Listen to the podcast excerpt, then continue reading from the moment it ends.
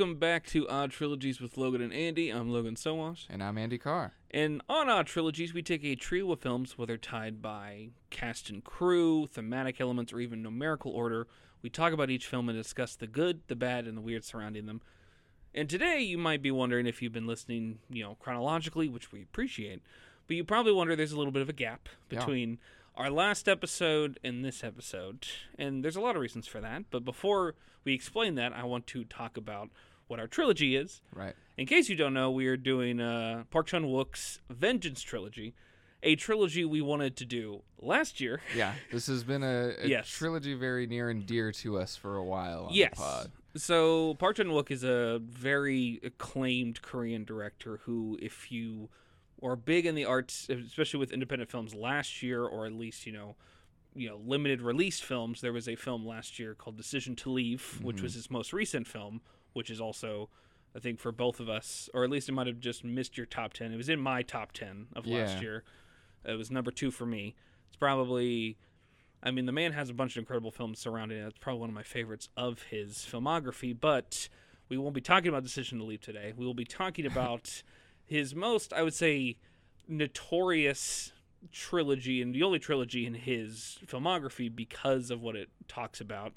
And Yeah. those films are 2002's Sympathy for Mr. Vengeance, 2003's Old Boy, and 2005's Lady Vengeance or Sympathy for Lady Vengeance, depending on which copy you have. Yeah. Yeah. because when I watched this, my the copy says Lady Vengeance, and then I watched it, and then the title was just different. And I was like, that's fine. yeah. That I makes think sense. Sympathy for Mr. Vengeance also is a different title in Korea, like Vengeance is Mine or something I like mean, that. that would make sense so too. it's like, yeah, I think maybe yeah. maybe all three of these movies have Mhm. multiple titles. It's funny to think that like the the American titles are trying to keep the vengeance Clearly, like, clearly, and yeah. then there's just Old Boy, Old Boy, yeah. which is which, yes, fits Uh, of the three, definitely from a at least a global cultural standpoint, stands on its own the most. Yes, most yes. people, if they've seen one of these, they've seen Old Boy. Mhm. I think Old Boy is, uh, I don't know, at least for men of our generation, like a huge like kind of entry into I love movies. like if you're a cinephile, Old Boy is one of the big ones you want to check It's off. surprising to think that like there is probably an alternate reality where like on the same level as like an NWA or Bob Marley poster, there is on a almost like a cinephile level, there is an old boy poster. Yeah, Never yeah. met a lot of people that had an old boy poster, but I knew a lot of people in college that knew of old boy. Right. I mean, I've just And- heard all of my life, like ever since hitting puberty, just oh, you gotta see Old Boy. It's so Yeah. violent and fucked I'm- up and cool. This is probably this was when I first saw this film, hilarious, which I think was probably a decade ago, maybe a little Mhm. bit um, more. But this was probably my introduction to Korean cinema.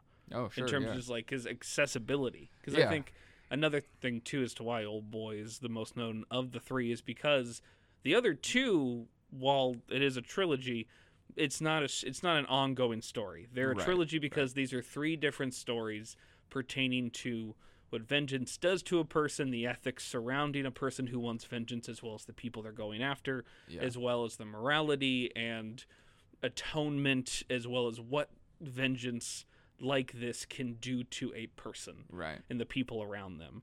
And with Park Chan Wook being such an incredible director, you have three vastly different versions of that question what does vengeance do to a person? Yeah. in just a basic level. And with Old Boy, thankfully, it is, you know, you can just jump right into that one and not have to worry about seeing the other two. But with this trilogy, we wanted to talk about it because not only is Park just an acclaimed director, especially in Yeah. Korea, but also because, like, neither one of us had seen the other two, or in your case, any of them. Yeah. yeah. So going into it, it's like I had already seen Old Boy. Mhm. love old boy. And was like i would love to talk about this if you're down for it. And you were. And so last year we thought oh this will be easy. We'll just go one two three. We'll watch you know we'll watch them together. It should be easy peasy. We watch the first film and we go oh well you know that happened. But you know at least you know we watched it. We can go into the next one and then we found out Yeah. that uh here's something that's you know it happens a lot with films especially with foreign films with american distribution uh old boy didn't have any distribution in the states. Right. It was switching over. I believe now Neon does have the distribution for home release. yeah. So hopefully I think we'll be seeing a North Think- American physical release. fingers fucking crossed. I hope so because I would love if it's a 20th anniversary edition, I will buy it Yeah. because that's cool as hell. But basically, last year we found out when We- in the midst uh, of our trilogy, we yeah. found out we weren't going to be able to watch in the two of them. in the midst of the vengeance and sadness we've already put upon ourselves, we Yeah. realized another sadness, and that was uh, distribution rights, right. which right. we uh, only know so much about, but we at least knew that if we wanted to watch Old Boy, it couldn't have been legally. so that's when we decided to do uh, Rise of Bong Joon Ho last year, Yeah, which I think is a perfect replacement because it's another Korean director that we both enjoy and wanted to talk about. Yeah. And- well, and I think it was roughly a year ago Yeah, that we tried to do this the first time. and it's what's also crazy about so this trilogy kind of a too. little anniversary. It is. And what's also crazy about this trilogy is even though we record live always, when we are recording this, it is actually Park Chan Wook's birthday. His 60th Oh, birthday. Wow. I Happy know. birthday. I wish we could have planned that out. That would have been cheeky and fun. But it's fun how these little coincidences happen. Yeah. But Wow. uh, yeah, he's been more in the ether currently and in media because of the 20th anniversary of Old Boy. Yeah. You know, he's done a lot of interview stuff. I just watched his video today about Letterboxd, like his four favorite films, and of oh, course, right, right. being the type of guy he is, he literally is just like, I can't pick that. So I'm going to pick Yeah. four films I like that I've seen this year Yeah. or this month. And he picked like a Robert Wise film, a Western, a Jacques Tati film, and then uh, I think The Fifth Seal, which is an Hungarian drama. Oh. And it's like, of course, this man has watched four vastly different genres and vastly different uh, Yeah. countries, but it's it's phenomenal. I'm sure he's just constantly consuming stuff all over the place. Yeah, I, I I bet he has the same mentality as Scorsese of like trying to consume at least a movie a day. Yeah. But he also has the energy of like it's not going to uh, become a foreboding notion that he'll never be able to consume at all. Like I Right, think right, right. Scorsese's hitting currently. Yeah. Um, Well, he's also Scorsese's also like, I'm not going to be able to make it all. which is understandable. Yeah, I, I can see that too. Yeah. Which, um, but yeah, so with this trilogy, we decided this year, you know, now that the 20th anniversary is happening, it felt like the perfect time to jump back into Yeah. it. The film actually re-released in theaters over the past week Yeah. or week and a half ish. hmm And if we had forced ourselves, we could have probably gotten this episode out last week while it was still in theaters, but we were both busy. Yeah, yeah. So we thought we'd give ourselves some time. Time to reflect on vengeance. Yes, as well as watch the other two films, which thank Right. God that time was given, at least to me, because I haven't told Andy this, but basically when we were watching these films, um, we, we both planned to see Old Boy in theaters, which we did, and we'll talk more about that experience when we get to Old Boy, but in the process of getting Old Boy tickets, I found out that Arrow Video, a distribution company that does pretty much kind of similar things that Criterion does, but sometimes it could be like Usually a little more, More- genre. yeah niche yeah. genre, and it's, if it's any director that you know, it might be their more like Andy said, kind of niche Yeah. stuff. And I realized that Arrow had done a Vengeance trilogy in the UK. And so I thought, oh, I'll just buy the DVD, the Blu-rays. It's like 45 for all three of them because it's still you can't get Old Boy yet because they haven't re-released it Right, in like Blu-ray DVD. So I thought, okay, I'll have that and you know it'll make it easier to watch all these films. Little did I know, uh, even though uh, I'm I am a quote unquote gamer, as like Andy would love to say to all of our friends. Um, and I have a PlayStation that has uh, region free, which means I can pretty much anyone that has a PlayStation can play a video game from any other country. Uh, PlayStations are region locked, so Ah. you actually can only watch North American Blu-rays, or if it's from another country, that they have to specifically make it region free. Yeah. And my Vengeance trilogy is not region free. It's uh So- it's like a it's like regular Blu-ray, right? Like H like 1080p Blu-ray. Yes. Okay. Yeah, I think with 4K they eliminated region lock. So Okay. any 4K disc is region Ah, free. So guess what? When I get when I, Blu-rays are not. when I get that PS5, it'll never be a problem again. Yeah. But uh, yeah. So basically, after we all Wow. we, we hung out with friends and we did uh, we hung out Tuesday night, and I decided, oh, I'll just I'll watch Mr. Vengeance tonight, and then I'll watch Lady Vengeance another time, Yeah. uh, or Monday night, and then. I tried to watch Mr. Vengeance and it kept booting me out. Ah, And then I was like, I was freaking out because I was like, I've never had that happen before. right, right. Because like I have, I think just by happenstance, and I think due to demand, I have like an Australian set of the Jurassic Park Sure.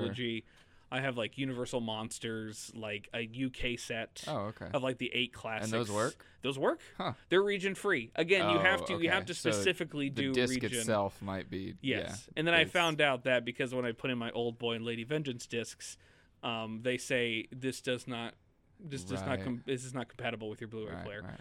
So this is an this isn't an advertisement for Tubi, but I am going to say thank you for Tubi because Yeah. it's a free streaming service that while you have to watch both Ads. Mr. Vengeance and Lady Vengeance with ads, they're not as intrusive and also I was able to watch these films again. Yeah. Because now even though last year we could rent Mr. Vengeance and Lady Vengeance, uh, you can't do that anymore on Amazon. Yeah. So it's fun how distribution rights and Just streaming rights and constantly floating around. it's it's the type of stuff that like I've literally brought this up to like friends and my girlfriend recently, and they're like, "This is so weirdly intricate. I did not know this is how this works." right, right. And it's like, I, that's even it's scratching only the surface. it's only if you're the type of person who has looked for a particular movie multiple times. Yeah. like, you know, and only uh, a specific type of person does that. that's I mean that's, who Andy's nicest way of saying I'm a fucking nerd, which is correct. No. I mean I do it too. I know Like, we're I'm both just saying, nerds yeah. with, and I was like, of course. most of our is- friends are not that curious. well, yeah, most of our friends are just going to be like, "Why would I buy a UK box set?" right, And it's right. like, because there's just it's not available. yeah, yeah. But yes, uh, it is one of those things where it's like, well, I'm not going to pay $130 for a region-free Blu-ray player. I am just going to use our Lord and Savior of this episode, Tubi, Tubi. to uh, Not talk about these films. but you not know, sponsored at all. Interested. I appreciate it. I was worried because I've always because I think you you tried Pluto TV once and didn't have a great experience. yeah, I can't remember what that was Uh, for. I don't. I think it was maybe for this podcast as well. I think you were trying to watch something Yeah, for it, but you had a hard time with that. So I thought Tubi would be the same way. And honestly, it's pretty intuitive. It's just free, so like yeah. you know, it has It's intrusive like every ads. every ten minutes or so. Yeah, I think it gives you like three, four minutes of I, ads. I think it was like 15. I think I timed it at one point out of Yeah. curiosity. And to be honest, to be completely honest, it's this trilogy that I'm okay with that. Because Yeah. rewatching uh, Sympathy for Mr. Vengeance, you needed those um, breaks. Yes. Uh, this was a film where like I enjoyed all the silly eHarmony or Kroger or whatever fucking the levity. because it was levity. Yeah. Because the thing about this trilogy too is like it. I think nine times out of ten, when you have a trilogy that isn't tied by one, two, three, and it's mainly thematic, chances are, if it's done by the same director, they will try to one up themselves. And with a film trilogy about vengeance, you would assume that the hardest film about vengeance would probably be Lady Vengeance, the mm-hmm. third film. However, I would argue that the hardest film in this trilogy to watch is by far the first film. Yeah, I would The say first it's film in is- descending order.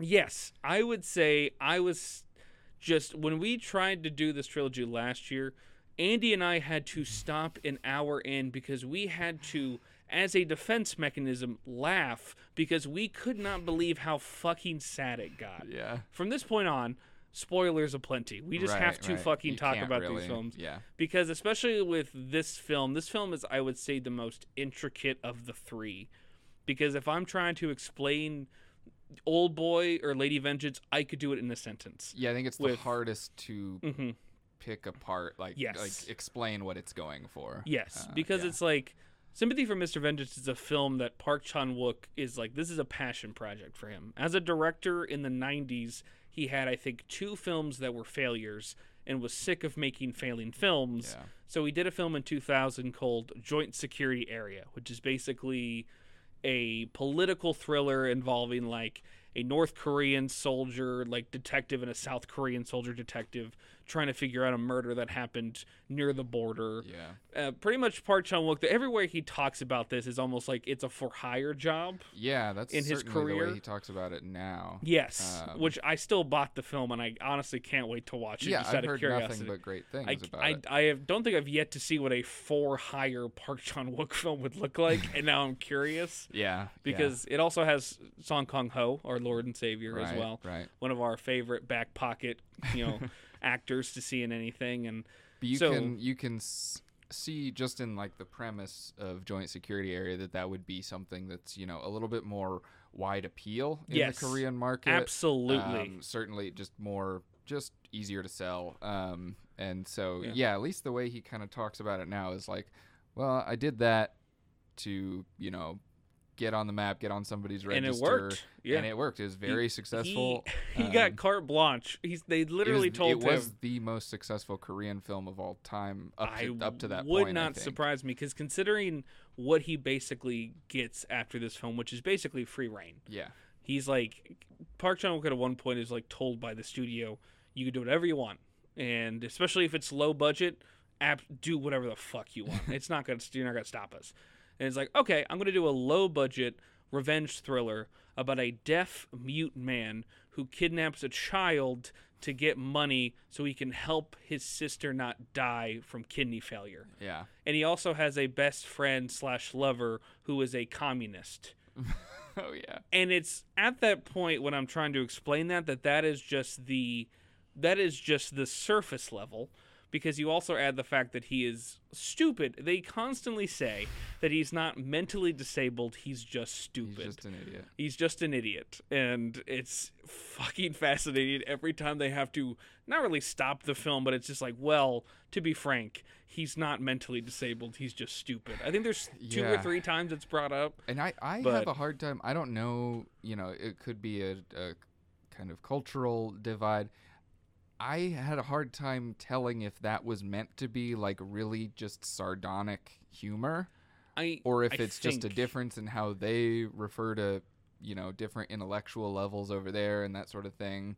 Um, I, yeah, yeah, think it was very much yeah. like if there's something funny about this movie, it's the fact that it just keeps Mhm. hammering home how much of an idiot he is. Well, if you if you don't know, there's a there's another character in the film. He has a small part, but he is mentally disabled. Oh, yeah. and he's at the Yeah. river. He has cerebral palsy because apparently the actor doesn't have cerebral palsy, but he actually studied Oh, okay. how that affects yeah, people. yeah. If you do you know what his name is in the film? Because if you look up the cast list, you can absolutely tell who he is because it's 2002. You know exactly how they're going to describe that man in the credits. I don't remember his name. uh, it there's no name for him, but it just like look for a man at river, and there's a descriptor right before Oh. it that you know exactly what it means.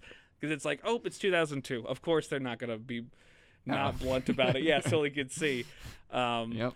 But basically, yeah, let's just scratch the surface of the film because in this film, in the first hour, basically this is a film that has dual protagonists. You have um, you have the deaf mute uh, brother played by I'm gonna look at the name because I don't want to butcher it. He's- Shin Ha Kyun, who plays Ryu, yeah.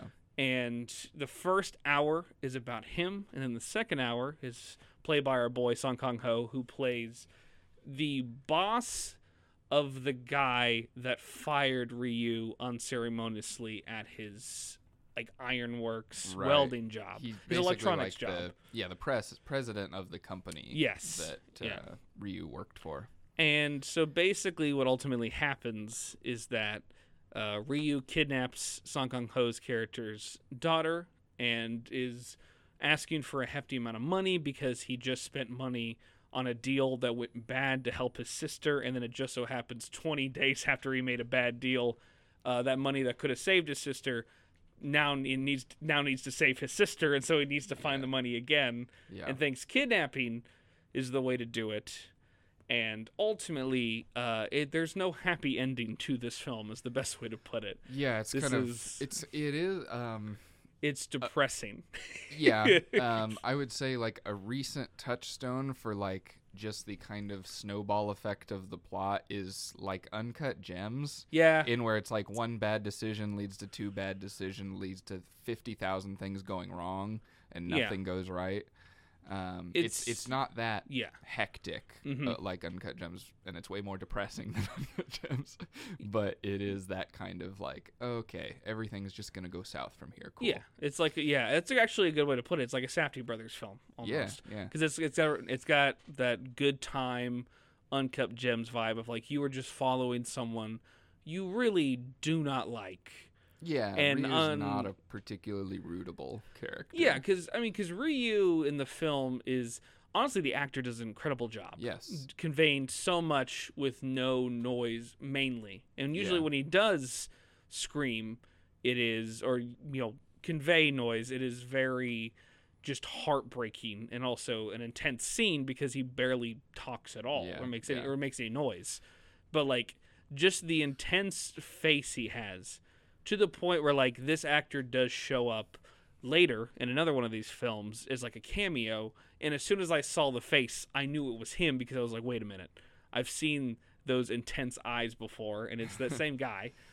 And um yeah like it's i'm just trying to think of where to start with this one uh, besides all that because like the experience watching this the first time thankfully the way that i've described it to people like watching through the second time afterwards the first time watching sympathy for mr vengeance is like watching someone slip on a banana peel and fall down the stairs and go well that couldn't happen to me again and then another banana peel shows up Yeah. and that keeps happening for another hour and 40 minutes after that Yeah. first banana peel And it's like not funny. No no and the film does have it's just painful. it does have funny moments, but it yeah. does not hold on that. Actually, this is the darkest humor wise yeah. because there is a scene in this film.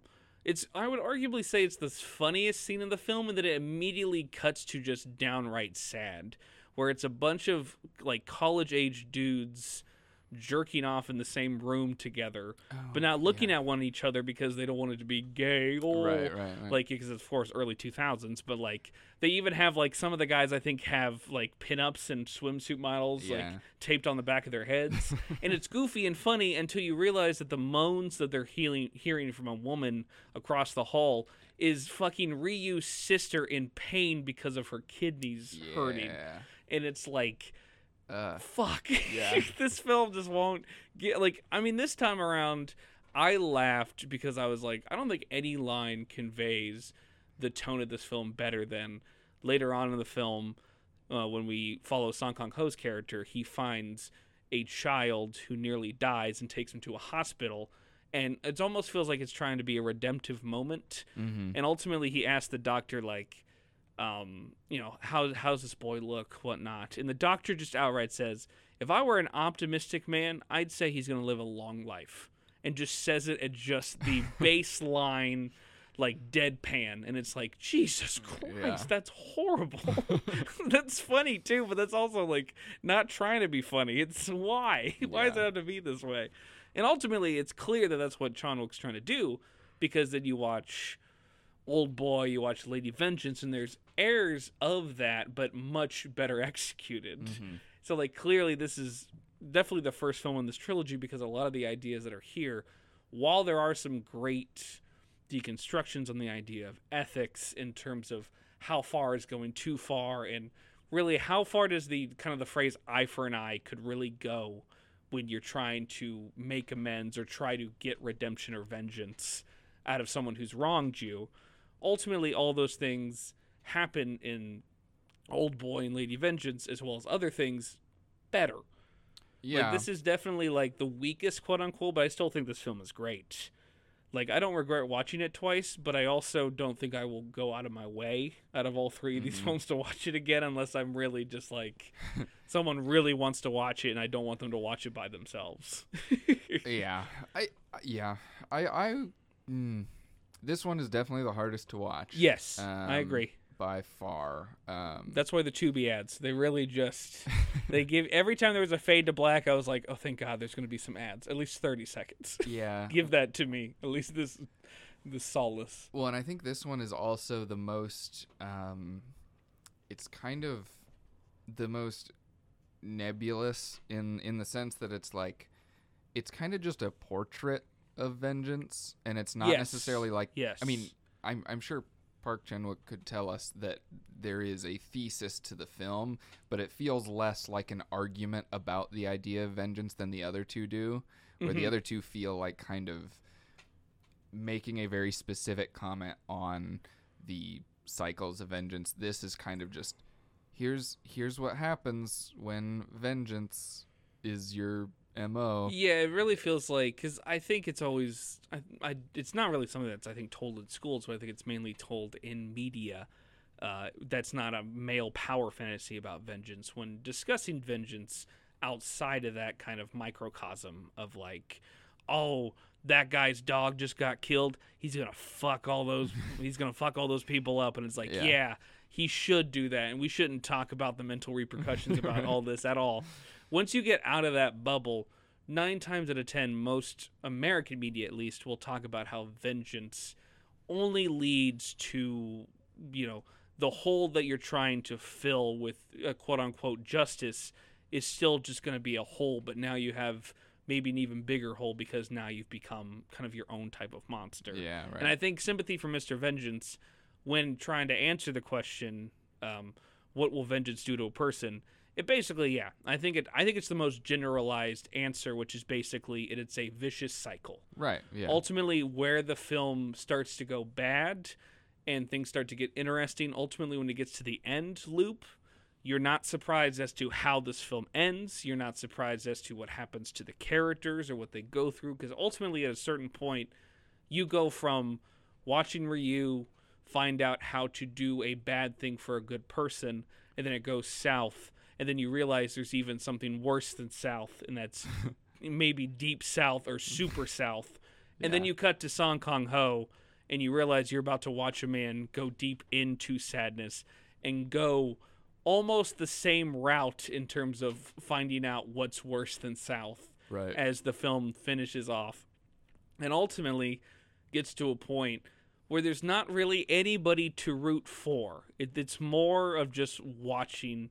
It's like people watching, but in the saddest yeah, way possible. That's right. Yeah, it's very much just kind of a portrait of people stuck Mm-hmm. in the cycles of vengeance. Yeah, because it's it, it's ultimately yeah, it's a, it's a film that is giving you the ideas, and I think shows how you know how much fun it is as a trilogy per se. Because it's like after you get those basic ideas, it's like okay, how would you handle this in a different scenario, which Yeah. you know leads to Old Boy and Lady Vengeance. And to be honest, I think both those films are better because it's like you get to have this film where you can kind of almost have all these amalgous ideas of vengeance just get thrown on the page Mhm. and be like, okay, now I've done that. Let's almost uh, guide it a little more. If we're going to do another film about vengeance, Yeah. what is it going to be? Um, Which leads to our next film. But until, is there anything else you want to talk about with the first one? Yeah, we can we can Yeah. talk about old boy. Yeah, because uh, Sympathy for Mr. Vengeance, uh, great film,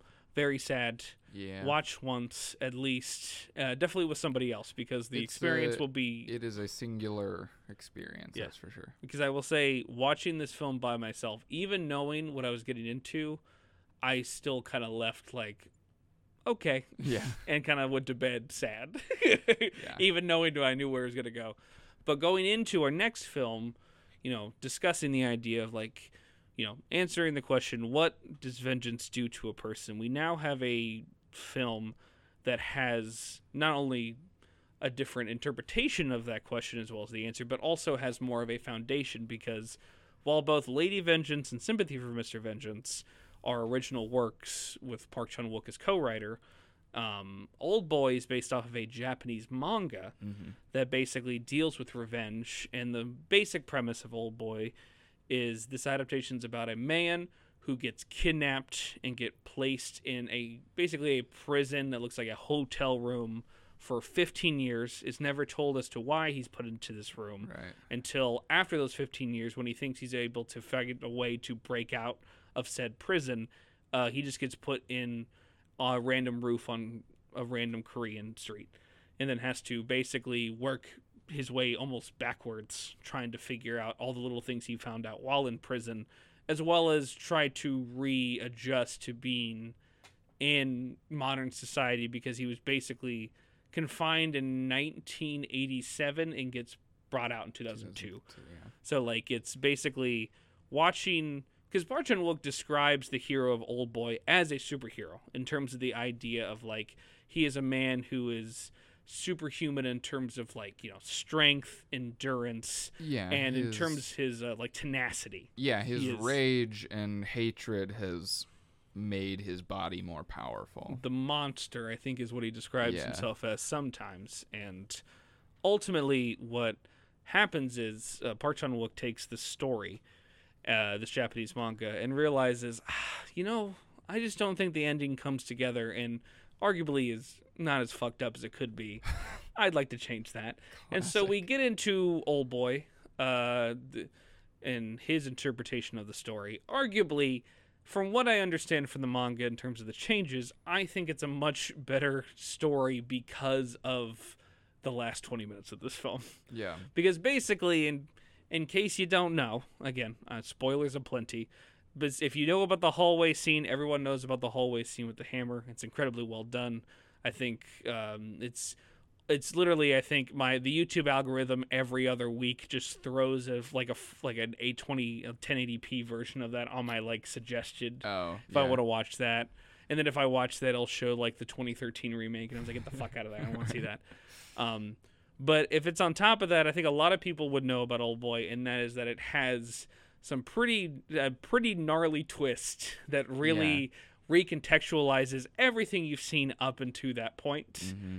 Um, it's the kind of twist because I was talking to Andy about this because when we were doing this hilariously, we've had a year since we tried to do this trilogy that I could have found out that all he had that Andy had never seen Old Boy, and I didn't know until we were walking into the theater.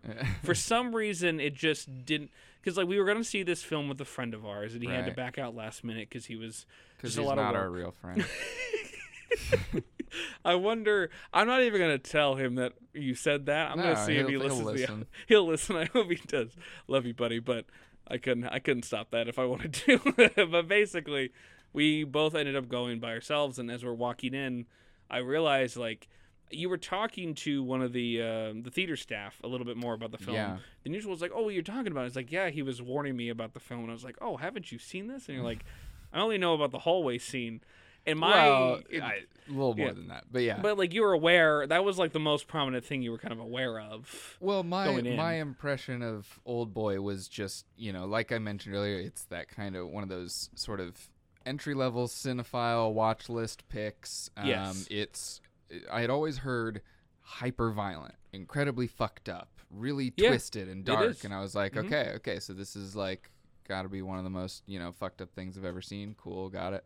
Um, And, and and you- I really thought that was mostly because of the violence. Um, yes, and yeah. then watching the movie, it's really not the violence. no, no, no, no. The violence is graphic, but compare again, compare Yeah. it to Sympathy for Mr. Vengeance as Right, well as just also how media is today. There's yeah, Yeah, there's so much other more violent it's- stuff. it's definitely very violent for probably 2003 Korea, Sure. uh, and definitely for someone who is just like, oh, I've never seen a Korean film before, and they fucking pick this. Yeah. like the idea of a thriller like and someone like an american watch like a watcher just being like ooh i mean a korean thriller that could be bad. Let's watch it. And then you just watch a guy use a hammer to pull someone's teeth out. Hmm yeah that's a little that is definitely good the first thing i think is like this is extremely violent Yeah. because it is violent Yeah, I had heard but- about that part and thought we were gonna literally see all of it happen.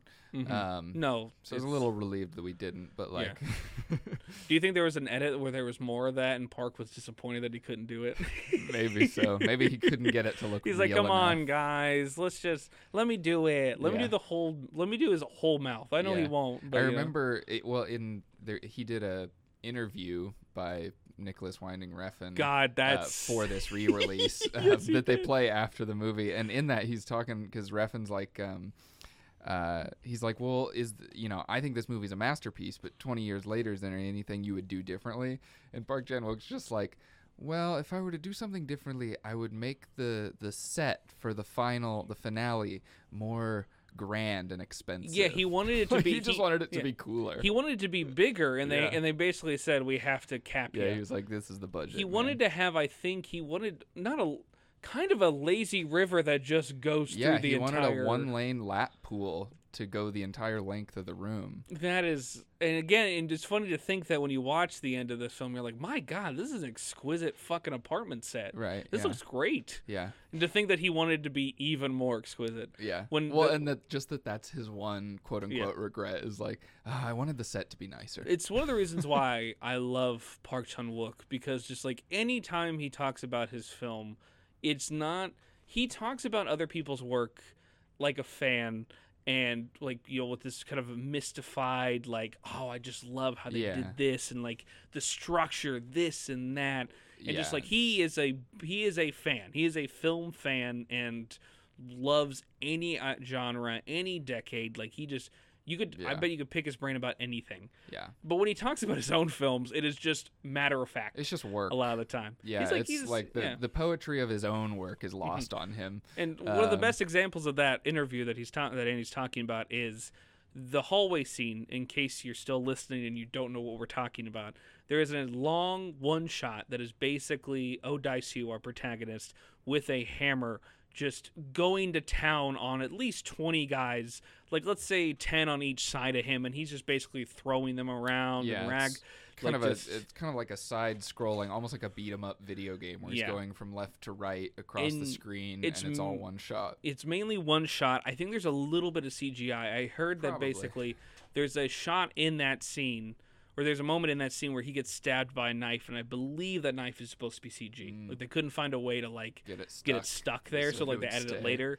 Which looks, if that's true, that looks incredible. Yeah, but does. basically, when Nicolas Winding Refn is just just gassing him up about how great this hallway scene is, how everyone talks about it. It's one of the best action scenes in the last it is twenty iconic years. and It's has incre- influenced so many movies. Yeah, it's an incredible scene. Park Chan Wook's response is, "Oh, I did it like that because I was lazy." Yeah, Like he was just like, I didn't like. I had all these intricate setups, and I just didn't like how it looked. And then I saw my lead actor getting tired during rehearsal, and went, "That's what I want. I want a man to be at the brink of his own exhaustion, as well as fighting twenty dudes." right. Yeah. and one take. And you know what? My lead actor, thank God he didn't say no because he should have afterwards. yeah, Because I think they do it four or five times. yeah. I think he said they rehearsed it four times and shot it on the fifth or something like that. Um, but yeah, if you had done different camera coverages, you would have had to done do that fight way more times. Yeah. like probably would have had to shoot Oh it my way God. longer. I would love to see if they even shot any of that, just what the, or even just like if he remembers what the camera placement was supposed to be, like storyboards. Yeah, But like honestly, it's also great not to know and just see what it comes. Because again, it's like it's like a classic movie moment. Like it is. yeah. most classic movies have those moments where it's like this was not the plan but this is what i'm feeling on set we're going to go Right, for it and it ultimately leads to clearly a scene that has led to most american action cinema at least most stunt coordinators have probably heard of or seen this scene yeah, I just as an idea because like Pe- people, you know, love to talk about the the hallway fight in Daredevil. Like Yes, that doesn't yes. exist without this movie. No, no, E- no. Even literally the set in that scene is designed to look like the hallway in Yeah. this movie. yes it is Um, and it's also it has the part it has the element that i think a lot of american action can forget about which is the human element the mm-hmm. exhaust right, right. just having your main character just be exhausted makes you be even more invested because there's a vulnerability that people can take advantage of Right, right. so the fact that you could have that moment he can almost have a moment where it feels like he's not going to win and then he just comes back up and that monster just rages down that hallway yeah. it's just so well done. It also helps with Old Boy that this film is, I completely forgot, pretty fucking funny when it wants to be. Oh yeah. This film is genuinely has silly moments that give the film's revenge narrative levity, which, like you've now heard with our take on Sympathy for Mr. Vengeance, is very much needed. Yeah. If you're going to go down a path that is ultimately just going to get darker and darker. Yeah. Well, and our our third film is incredibly somber. I wouldn't say it's yes. as bleak as the others, but it's it's definitely more Yeah. s- like just There- kind of sad and and Mhm. and There's one scene in- melancholy. Yeah, there's one scene in Lady Vengeance I would say is pretty fucking bleak, but it's understandably bleak as to what needs to happen Yeah. for the finale. This one definitely feels like the zaniest. yes, um, it feels al- almost like it's based off of a manga, which I feels like Right. is in, intentional in that regard. well, and also that- this two thirds, maybe three fourths of this movie are um, deliberately dressed up as kind of your more conventional revenge thriller. yes, like yes, here's a guy who had a bad thing happen to him and now he's gonna fuck everyone up who caused it and like Mhm. you get to watch him do that for uh, an hour and a half or Yeah. whatever. Yes. And then the end throws that all back in your face and is like, "Oh, you thought that's what this was about?" yeah. Um, and it's- uh, whereas the other two are very much more like, I don't want to say reverent, but um, they're less satirical. Um, Yeah. Mhm. This one is almost kind of parodying revenge movies. Even if it's not even intentional because i think too it's like with park chan-wook while it could be he also when he talks about odaisu as a, as a lead he does he talks about him more of like i wasn't trying to necessarily make a protagonist with loose moral ethics and loose social ethics seem like a bad thing it was more just fascinating to be like what would this guy be like if like if because like yeah like you in a more traditional quote like american version of this film which there is one of Well, this yeah. which I mean, there are also plenty of Japanese and Korean and Hong Kong films that are like this too. Yeah, um, yes, Before the subversion. I mean. yes, but it's it's more like when people think of like almost like a caricature of a revenge protagonist. Yeah. It never feels like it's going to go to a point where like they're not going to have some sort of levity or a success. Yeah. Like it feels like it'd be. It's like most people go, well, it's too sad if we just went full blown. Revenge doesn't lead to anything. This person is only just going to get deeper and deeper into a hole. Yeah. with while Park Chan Wook is just like, no, I think for the story it's so much more impactful if a man who believes he knows everything and knows he has had the upper hand of the antagonist literally not only has the rug pulled under him, but there's also nails under that rug, so he just gets impaled on something Yeah. he could have never anticipated Right. leading to the big twist of the film, which is basically in the original manga. I believe the big thing is that uh, Odaisu's character in the manga, I believe his name is Shintaro or Shinichi. Um, basically, is it's similar to the film in terms of like he basically sees something as a kid, tells his friend, a rumor comes around that ultimately leads the antagonist's sister to kill herself. Yeah. I believe. Yeah. And the It's kind of like a bullying scenario. yeah, in the manga, I believe uh, it's Shinichi. Again, there's very little now at this point in a cultural zeitgeist. When you look up Old Boy, the manga is not the first thing. I don't even think it's the third thing because the There's the, the, American the remake. Spike Lee Yeah. remake is so notorious. People are just like, what yeah. the fuck? A lot of yeah, definitely a lot of people don't know that Old Boy is an adapted work. Yes, yes. So like when I, I was actually curious because I was like, oh, maybe I'll just read because you know when, when it comes to films like this where it's like I really it'd be fun just to read the manga initially. It's kind of hard to find, especially in a physical copy.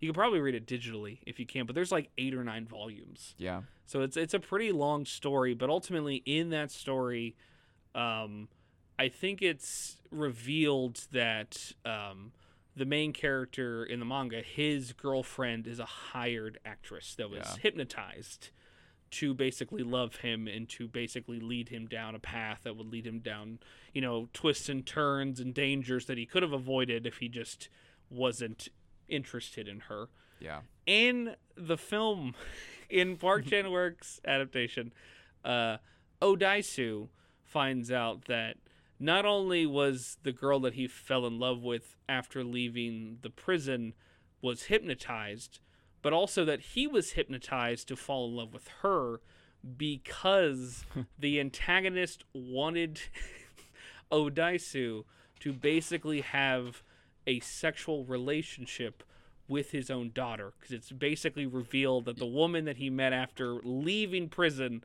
is his daughter hypnotized to forget that Yeah. they're related. Uh. Because the antagonists Wants him to feel the same shame Yes. that he felt when by his having an incestuous relationship. Yeah, because in again in the Park Chan Wook adaptation, he thought it'd be better if oh, what if the antagonist had an incestuous relationship with his sister, and what if oh, Odaisu saw that and misinterpreted it, and basically told his best friend, and his best friend said, "Oh, this girl's a slut," and she got so scared about it that she ultimately just ended her life because she didn't want her brother to be found as the person she was sleeping with. Yeah. And so he decided, oh, I'm going to spend.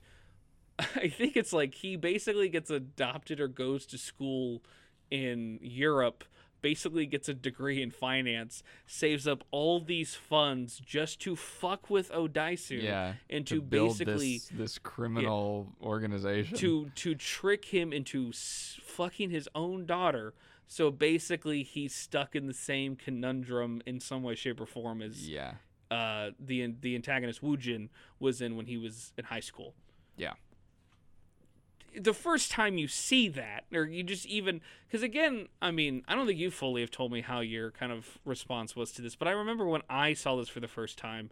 I think right before the reveal happens, my brain clicked it together, and then my mouth went, "No, it can't go that far because that is a level of fucked up I don't think I've ever seen any film commit to.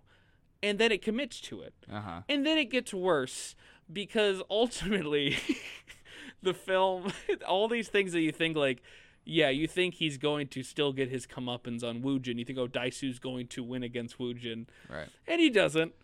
Woojin just shoots himself Yeah. and basically takes away whatever satisfaction Odaisu could have gotten by killing him Right. leaving Odaisu with the conundrum of, well, your vengeance has now led you down a path where you have two options. You can either tell your daughter about your relationship and then it'll be irrevocably damaged, Yeah. or you find a way to keep it secret and wonder whether or not that's the right option for the rest of your life. Yeah. and it's like this is now a thousand times again i think mr i think sympathy for mr vengeance is a great film i also think this is a hundred times more fascinating look on vengeance in terms of just like going down a path almost blindly like having blinders on not really thinking about like Yeah. as you go through the film and i think you even caught this even though you haven't seen this film before there's just there are moments between him and his daughter's relationship when you don't know it's his daughter yet that it's just his girlfriend his love interest at the time that you were just like you told me later yeah this it felt really fast Mhm. and it felt odd because it's like literally the first woman he sees outside of Yeah. you know maybe and- the old lady in the elevator when he wakes up They have like and- immediate chemistry. and they say they're in love with each other. Yeah. And then it's revealed it's because they were both hypnotized to do that. Yeah. And it's like, oh, okay, well, that's why it feels so odd. Yeah, it's kind And- of one of those like even if you want to be mad at the lunacy of the reveal, you can't really because the signal, like you know, the sign was there the whole time. Oh, it Like, also doesn't. It also helps the fact that uh, Choi Min-sik, who plays Odaisu, our protagonist in this Yeah. film, is fucking phenomenal. Mhm. Like the fact that he has two scenes in this film. and the first scene in this film, he plays Odaisu in the 80s drunk right before he gets kidnapped. And most of that is entirely improv, and the man sells it incredibly It's well. just a really long scene of him drunk in a police Yeah, station, wearing angel wings because he being bought him. Yeah, he bought him for his daughter. He can't wait to give his daughter this present. And then one of the last scenes that he has is also a scene where he basically has a monologue pleading to Woojin not to tell his daughter about the reveal because he he just doesn't know how to he doesn't know how to figure out how to tell her in a way that Yeah. not going to irreparably damage their relationship or ultimately he might be worried that she's going to kill herself Right. because right. how could she live with this idea and Yeah. it's like that scene it gets to a point where this man barks like a dog and acts like a dog to Yeah, basically try to gain his tr- to gain the antagonist's trust and quote unquote and it's just Yeah, just totally destroys himself. Yeah. I mean physically too. Like he, he will he becomes because I think at one point in the film they describe Odaisu before he gets kidnapped as a bit of a loudmouth coward yeah, you don't really see a lot of that, but you all you do see that he's a loudmouth and then he can be belligerent when he's drunk. Yeah. But the coward aspect you don't really necessarily see until probably about until the reveal, because ultimately when that reveal happens, it's almost like he reverts back into what he used to be, which is Yeah. basically pleading. you've basically With the seen him being option. John Wick the whole movie, and then Yeah. oh, he's actually this little shrivelly He, he weasel man. there's no easy option. He Yeah. basically finds out throughout the whole film, oh, there's an easy option. I'm gonna find out who this guy is that is who put me in prison, and I'm gonna beat the fuck out of him. yeah, And then once that easy option goes away, and two of the most diff like literally I think a real Sophie's choice in terms of like what the fuck do you do next with this information. he ultimately doesn't have an answer for it. I mean, ultimately, he when he gets a chance, he just reverts back to being like, "Oh, the easy answer is just going to be I'm going to kill you," Yeah. and then he doesn't get that chance. right. Instead, when because earlier in the film, it is uh, there's a moment where Woo Jin, the antagonist, goes like, "I have a weak heart," and so yeah, I put you a, think he gets. I yeah. put a pacemaker in my heart so that it like will stop it if well, I push has, this button. Yeah, he has like a detonator, Detonator. basically that Like would a- that would shut off his heart if he's ever hmm in danger of being yeah tortured or It's like a pocket neuralizer from yeah, Men in so he Black. can just kill himself instantly to get out of any yeah. bad situation. So he's like, I w- I'm not going to let you kill me before you find out my plan because it just wouldn't be fun. So, like, I will kill myself before I let you kill me.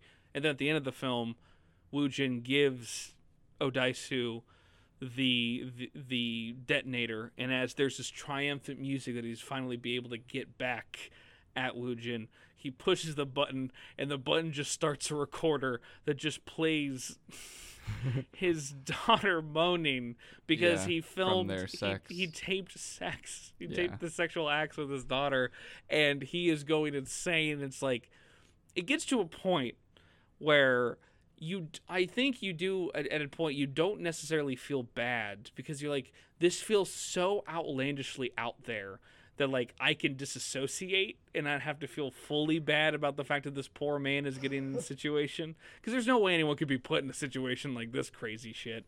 But at the same time it's also like fuck I'm not gonna get it. I'm not gonna get a happy ending with this man. Mm-hmm. This man really is not gonna get any any yeah, like kind of like semblance of peace. Well, it's just the just such a great reversal of the entire movie. You're you're with Odaisu, and he has built his life this this life in prison around the prospect of getting revenge. Yeah. and only to get to the point where he can finally get it and find out that the person he wants revenge on has been plotting revenge against him the entire time. Yeah, he's he's basically he's literally had like he has an Uno reverse card Yeah. almost. um, where it's like, listen, I have nothing to live for. So what better way than to live for you to have nothing to live for? right. and Yeah. figure out how to get out of that. And I think what's cool about that too is like with the theme of vengeance, you now have two men whose answer to what will vengeance do to you ultimately be like honestly, I don't think I'll ever be who I was before, and I don't know if I ever want to be, but you know, while vengeance is not the best option, it is the it seems like the most like obvious one. Like to both of them, they have the idea like they're like just Woo Jin's like, oh, the most obvious thing is like I should go after the man that wronged my sister, when in actuality, he's pretty much the reason why his sister died to a degree because they were in Yeah. a incestuous relationship and they should they knew better, because they were teenagers that knew that if they were fooling around, something could happen that could ultimately make it obvious and reparably like change their lives. Yeah. and so you know you have that. And then with odaisu it is the fact that like he just is now the at a point where he realizes like he whatever is odaisu left is a odaisu is not the good aspects. Whatever good aspects he has left that left like a year or two probably after the third or fourth time he tried to kill himself in prison because he tries plenty of times Yeah. um, and I think that's that's fascinating. I think that's what leads the film in a way that is like now when you watch any revenge thriller, you'll wonder if they're going to even go not to like an incestuous length, but more of like, No, but like will they go that far? Yeah, in will they- discussing vengeance? right. Because Because most revenge thrillers and that sort of thing are more just built around catharsis. They're just Yeah. like like you said, it's fun to watch somebody get, you know, their righteous comeuppance and Mhm. get what they want when they're angry. Um, and this is yeah, this is the antithesis of yeah, that. if Mr. Sympathy's response to what will vengeance give you is nothing, Yeah. only uh only death uh old boy's answer to that is basically it'll give you a freedom to either decide to become a normal person maybe like how you were before or just accept the fact that like if you go down this path you might never be the same and you'll never be able to forget the experience you've gone through this way Yeah, it'll Which- it'll destroy you. I mean, Yeah. it'll tear you into a. Yeah, you won't. Yeah. You will absolutely be a totally different person if you survive. yeah and it's thankfully in between all that conversation is fun goofy gags every now and again yeah. and i mean granted there are some moments too that are uh, intense and there are some violent moments in terms of like very- outside Yeah. because i also think of uh, the odaisu's fight with uh, Woojin's main henchman where he like stabs him in the ear and Oh, it's just yeah. like intense when like yeah. the brain is shutting like the actor who gets stabbed in the like ear is plain brain shutting down but anger too strong incredibly well Yeah. in the fight um so like there are still moments like that and there's also there's a severed hand at one point Yeah. because i think the most comical character in the whole film is his name is park who owns the prison basically a prison service that is like someone calls him hey i want you to take this guy and keep him for 15 years Right. and he'll do He'll it do it. and it just like no charge it is basically like charge but like also like no no questions no asked. questions yeah. asked he's like he paid a lot of money so I'm like why would i why would i say no and that guy basically ultimately at one point odaisu believes that he can use like use park be like you cut off his hand you cut off your hand for him and he made you do it he's like park's like nah th- why do you think i have a new building i had to cut off my hand to get a new mo- he paid for that building Right. I'll I'll cut off both my arms and my hands if I need to, and it's just like there's that comical bit that helps a lot, and I also think uh, the actress that plays uh, Odaisu's girlfriend, I hate slash daughter, Uh, yeah. she does an incredible job with what little with what pretty much she's probably the weakest. Character? Of character of the main cast, it, Yeah. It- mean, it's either her or Odaisu's old friend. Yeah. I mean, she Like- doesn't herself have a She's damsel. Yeah, she's not exactly like doesn't have a character arc exactly. She's more a, a device along. And I will say, a lot of the early parts of the film, it's understandable as to why Odaisu does this, but like when he still hasn't trusted her, he does get a bit physical and violent at times, just like tying her up, Oh yeah. being like, "I don't trust you. yeah. You're a fucking spy. I don't." He's, also yeah. He's also uh, broken man who yeah. spent the last 15 years in prison. yes, and also is is not blinded seen. by rage. He's not seen a real woman in 15 years. Yeah. So yeah, it's again, it's it makes Odaisu a fascinating character is because it's like you have a character that like I think if you think of like if I'm thinking like a a six out of maybe six out of ten, seven out of ten, like basic American revenge thriller that you put that man in, basic maybe like at, at best the Spike Lee remake at times, uh, like they're never going to address the fact that like he is going to almost be crazed about you know how technology is how certain Uh-huh. things have changed the fact that like a social interaction with a woman is not just like i'll give her a kiss while she's taking a shit. Like he just he doesn't really understand that like you know he has to remind himself of just like sorry my my primal impulses Yeah, he has become barbaric uh-huh. in his there's also a there's also a great shot in the film that was not intentional where like she pushes him off and he was supposed to hit the pillow behind him but he actually knocked his head on the fucking table and had to play that well while like full blown actually hitting his head on the yeah. table. There's a lot of great moments like that. There's also another moment which we haven't talked about because it is a moment that I think this film is also pretty notorious about and that is a f- scene uh, revolving around an octopus Oh yeah. because another thing, and it, it shows just how cheeky Park Chan Wook is. Because when we saw the 20th anniversary re-release in theaters, he does an intro for the film, and at one point he basically stops talking about like themes of the revenge and what happens to people, and just like every, you know, it's a great film with this and that, talking about how much fun he had making it. He basically stops the film and goes, also, if you're a fan of Octopi, this film might uh, upset you Yeah. because there is a scene in this film where Odaisu actually uh, like eats a live octopus whole, Yeah. and it actually is the actor eating a live octopus So and killing it. yeah. So s- what I'm kind of unable to find out in Yes. in kind of researching that scene is okay. So like it's pretty obvious watching it. No CGI is used. Like no, it's, it's, a real. octopus. it's a real octopus. Um, and they obviously had to kill octopi for the scene, but yes. So it seems a little bit vague as to whether because octopi are kind of infamous for moving around after death. Like there Uh-huh. are uh, Asian Yeah. dishes where you eat Yes, oc- a whole octopus and it's still moving, but it is dead. that's why a lot of people I think are freaked out by octopus as a meal, which is understandable. it's just weird nerve activity in Yeah. their bodies. Um, Mhm. And so what I don't know is if you know the octopus was live going into his mouth, or if they killed it, he put it in his mouth, and then it was doing the nerve activity stuff.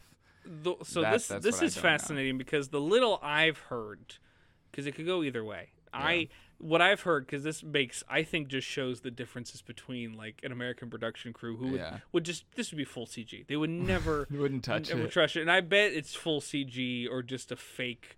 The fakest Yeah, I fucking know octopus problem because I've never actually seen the Spike Lee Me remake, yeah. nor do I really have any intention of. Because I think you also uh, cannot get that anywhere. I think they Oh, just really? yeah, you might be able to rent it, but I don't think you can Yeah. buy it uh, like unless you want to buy it used. Yeah, Um, but what I was told is that uh, the main actor, um, Choi yeah, Min Sik. yeah, Choi Min Sik, uh, was a Buddhist.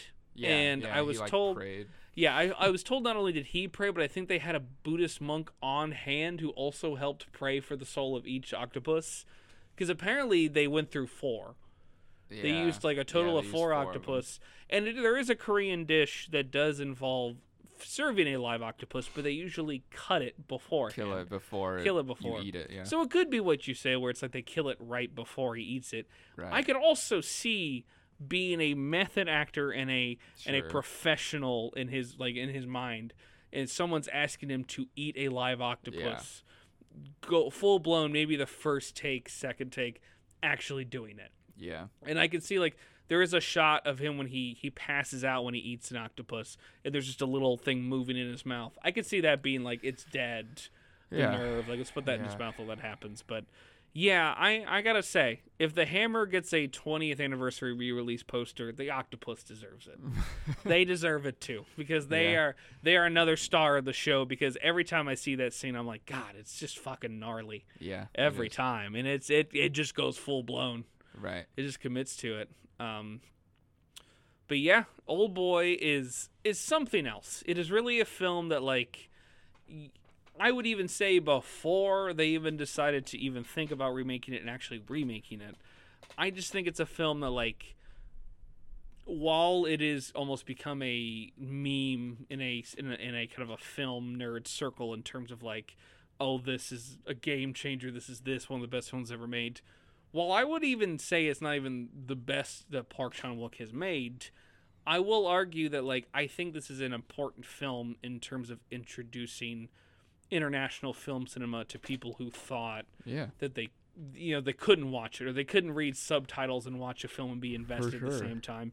And it's also funny too because it's like I mean, they probably could have also watched the dub to this film because I've actually seen I've seen this seen film dub. dub. Actually, I think I watched this film first as a dub Oh. Because I thought like, oh, you know, like anime dubs are pretty good. Like Yeah, yeah. the dub for this film is not good, but a lot they, of they- live action dubs not so good. no, it's Yeah. not. It's not great. It's also the fact that like.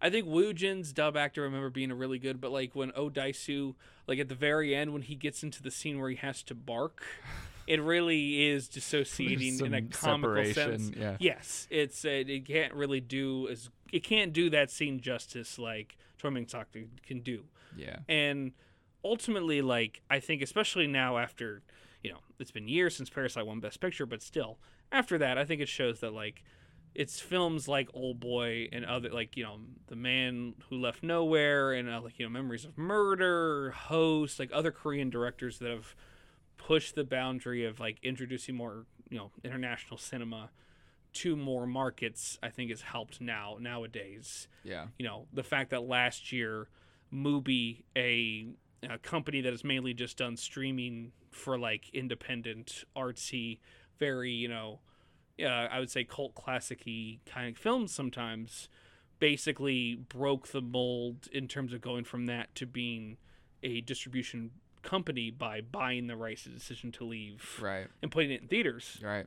and I think that just shows just how much Park Chan Wook is, you know, his kind of uh, fame has changed since being the oh he's the guy that did Old Boy to basically Yeah. being like, no, this man like because of Old Boy has now been able to do much more good shit as well as Mm-hmm. more interesting stuff depending on what you're looking for.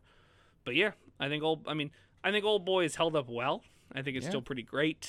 Um, I still, I'm glad that you enjoyed it because I was curious about how you were going to be like seeing the full film in its entirety, and you know, Yeah. after seeing Mr. Vengeance, wondering where you're going to land on the sca- scale. Yeah, I, I mean, the biggest thing, the biggest s- surprise about it was that it wasn't as, you know, almost can't believe I'm saying this, wasn't as dark and violent as I was expecting. Probably just because I had already seen sympathy for Mr. Vengeance, and I mean, Again, among yeah. all sorts of other things. You know, I'm 28 years old. I've seen a lot of shit. A lot of people saw this in their teens. Yeah, Um, and this is gonna hit like a truck if you're a 17 year old watching a Korean movie for the first Yeah, time or whatever. if like, if if you're you know. like me when you think of like international Asian cinema being like Jackie Chan, Kung Fu Hustle, yeah, or like animation. right. Uh, going into this, yeah, it really other does. Yeah, it does mellow the vibe in a way that Yeah. like how yeah. how many films are like this that I've never seen before, and Well, and yeah. it's it's also just the classic dilemma of like you hear so much about a movie for so long that it, it can never possibly live be up. everything that everyone said about it. And Oh yeah, yeah. It is. I mean, it is that like old. Bo- it's a phenomenal movie. Um, and I I loved hear that. loved experiencing it in a theater. I'm really Yeah. glad I got to have that as my first experience. Um, Yes, even even though yeah. that it was 11 p.m. when the film finished, and then it's like, and now it's time for Nicolas Winding Refn to talk to Park Chan Wook, and it's like, and just okay, be awkward as yeah, fuck. might as well do this. Yeah, I might as well do this now. But yeah, Old Boy, because we I didn't talk about much with Mr. Vengeance. Mr. Vengeance wasn't well received critically. There were a lot of people that didn't enjoy it, and I do Yeah. think box office wise, of course, not going to hit the same place as Joint Security Area. So like pretty low budget, but like uh, pretty low box office, but like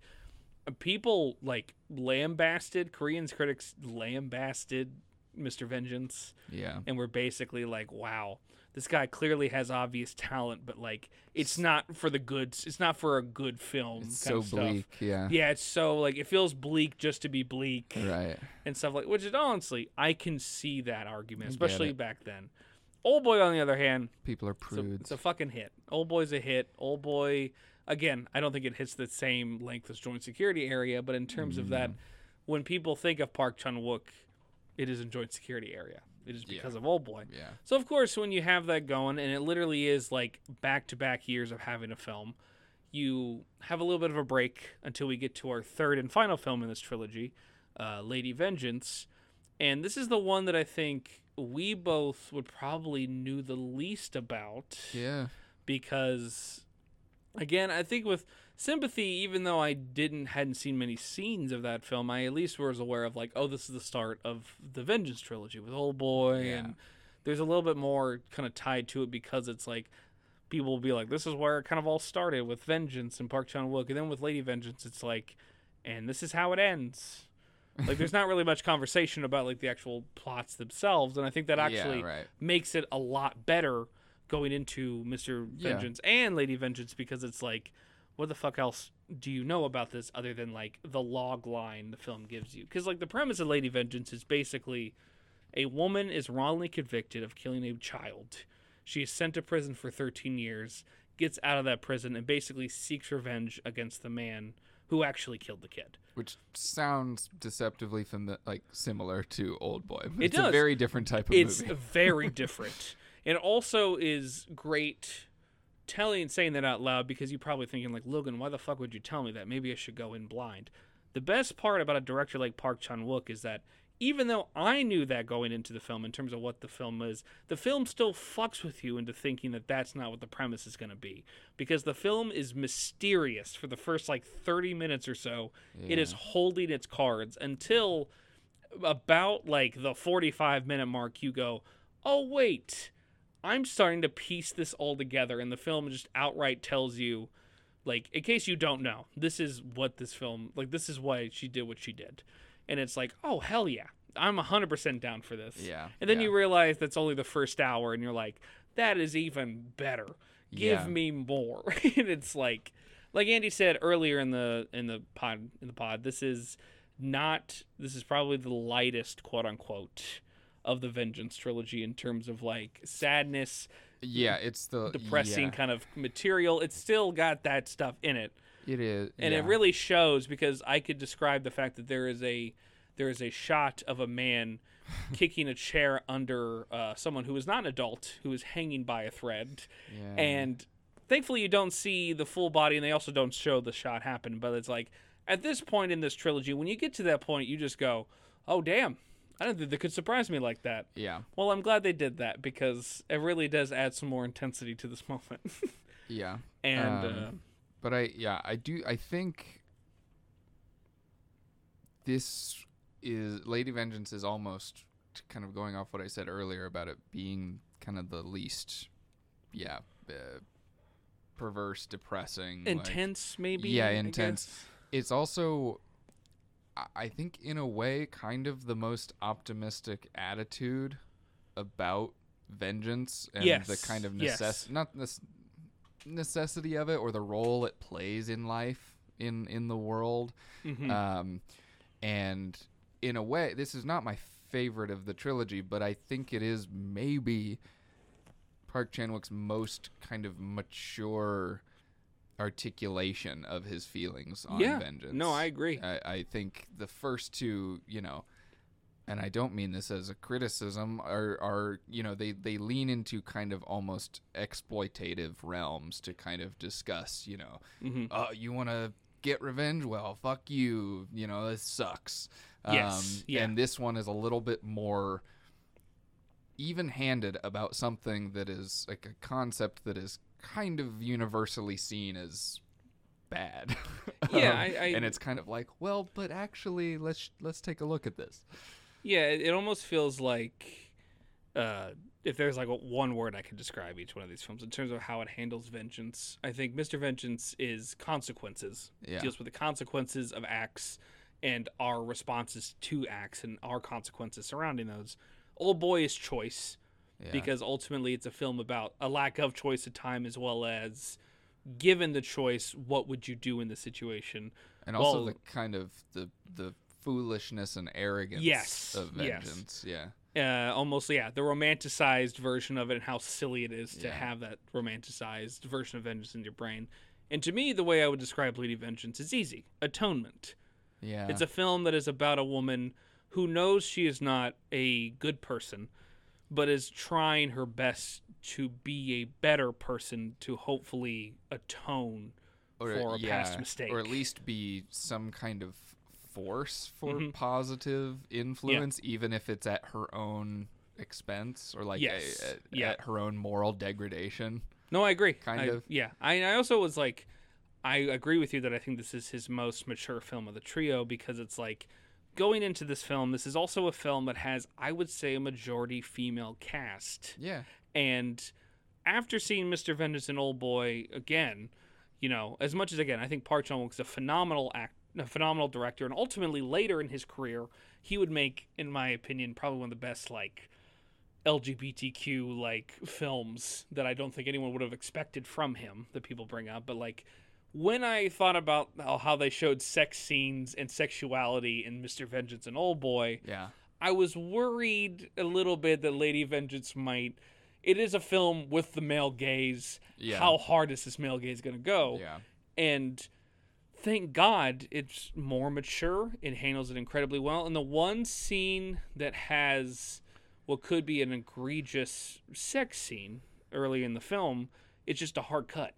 It just Yeah. cuts. It goes from like the preparation of said scene after the act has happened. Right. There is a sex scene in the film, but it is, I do think, shows an importance of uh, a dynamic in terms of introducing Yeah. a character a little bit more and also showing more of our lead's plan. Right. And ultimately, yeah, this is this was a, a pleasant surprise out of the three of them. I was super glad that I wasn't in the pits of despair until like until about halfway through the film. there is a scene. This is probably the only scene I was kind of a little bit aware of, which is basically our lead by halfway through this film has it's revealed she already knows where the killer is of the Yeah. of the boy that she was accused of. He she already has someone uh, basically living with him as like almost like I think just as a girlfriend Yeah. basically has a spy and ultimately has a plan to entrap him and does. Yeah. And she so technically halfway through the film she Kind almost of a completes her goal. yeah, she succeeds. and so you're thinking like what's the other half of the film going to go be? wrong. Yeah. Until you she realizes that the boy that she was accused of killing that that man actually killed, played by the same actor who plays Odaisu and Right. Boy Right. Um, also does a phenomenal job in Lady Vengeance.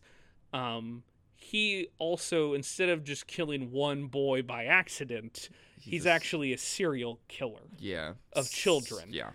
And so the ha- back half of the film ends up becoming her deciding to be not only her own vengeance against this man, but also the harbinger of vengeance for the families that Yeah. lost their children because of this man Right. and this leads to a scene probably the most i would say if i asked anyone about lady vengeance if they knew about it this would be i guess the closest to the hammer scene Yeah. to a hallway scene where basically all of the parents are brought into a room and the lead herself shows them tapes of the killer either killing their kids Yeah. or making ransom basically showing them evidence that she was not involved in the killing of that first kid as well as now she has the killer and that this shows that he did this to your Yeah.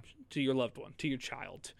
And then the and the rest of the film ends up being the dilemma amongst the parents. Of like, yeah, what do we do with this guy? and that was so not what I was expecting the film to go, and I fucking loved that because Yeah. I think it works incredibly well. It works well with the idea of atonement in terms of the lead, who she does an incredible job, and she's also apparently in joint security area, so of course she's another Park Chan Wook Yeah. kind of uh, actress. And you know, reg- hopefully she's a regular because I'd love to see her in other stuff with him as the director. But she does an incredible job of just if you know Ryu does a good job of conveying a lot of his you know sadness, anger, and madness and sympathy for Mister Vengeance Yeah. through his face, and Odaisu is just an incredible all-around character who just like conveys everything you would want in a revenge thriller character as well as conveying the bad parts Yeah. of a character like that. I think the character, I think is it is it Sima? Is it uh jo, Saima Ju or Sima Ja? Uh, Um, which which one? The actress, the lead in Lady Vengeance. Um, Lee Young Ai, I think yes, is her name. Uh, yeah. she conveys a woman that is uh is aware of where she is in basically society at this point. Mm-hmm. You see her when she has to lie about killing the kid. You see her play a part to basically ultimately save her daughter from dying because basically the killer goes, "Hey, fall take the blame or I kill your kid." Right. So she takes the blame and basically puts on an act that is so obvious, but clearly they want to find somebody to atone for this. So they'll Mhm. literally to be punished for this. They take her, cut to her being in prison, where she takes on the idea of a almost a pseudo religious figure in prison of redemption and Yeah. purity Yeah. and ultimately once she gets out of prison that was just an act to just basically get through prison easier Right. Right. to they the point call her uh, kind-hearted Geum-ja yeah kind-hearted the kind-hearted woman as well as the witch Yeah. amongst her close-knit group right, right, because she would use her kind-hearted demeanor to Mhm. Yeah get underneath people and I- fuck them over. i would also say this is probably the best ensemble of the three films again i think all three films yeah. have incredible ensembles but i do think with this one i love almost i think like in a weird sense if you're out there and you at one point liked orange is the new black in some way shape or form i think there is a like an Yeah. element to that in this film where it's like basically all of her close friends that are a part of said plan are her inmates that were like basically living with her at certain points during her 13 year stay. Yeah, she just like goes And- back and recruits all of them after oh, prison. it's phenomenal. And even when they get out of prison before, they're basically working for her almost. and it's great. It's so well done and it adds so much more depth in terms of her care like the lead as, you know, this mastermind, but also makes you think like is she kind of a bad person with how she's using these people? And also the fact that like she is not averse to like playing up the I killed a kid persona just to push people away. Is like is she really is there more to she, is she more involved than she's letting on to? And in course you find out that she did in fact she helped kidnap the kid but she didn't kill the kid. Yeah, she was basically she was told which is funny too because basically what she's told in this is what uh ryu's lover and mr vengeance brings up where it's like there are good kidnappings and there are bad kidnappings yeah, you know, good kidnappings are you take a kid for a few days, they miss him so much, they pay back, you give them the kid, everyone's happy. right. In fact, why would they care about the money? Because they have their kid back.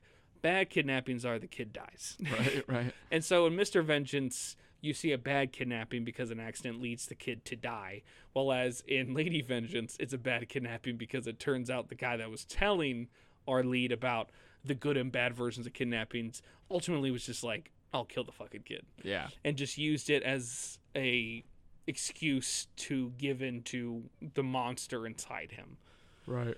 Oh God! Well, how did you feel when it was revealed as to why he killed all those kids and did the ransoms?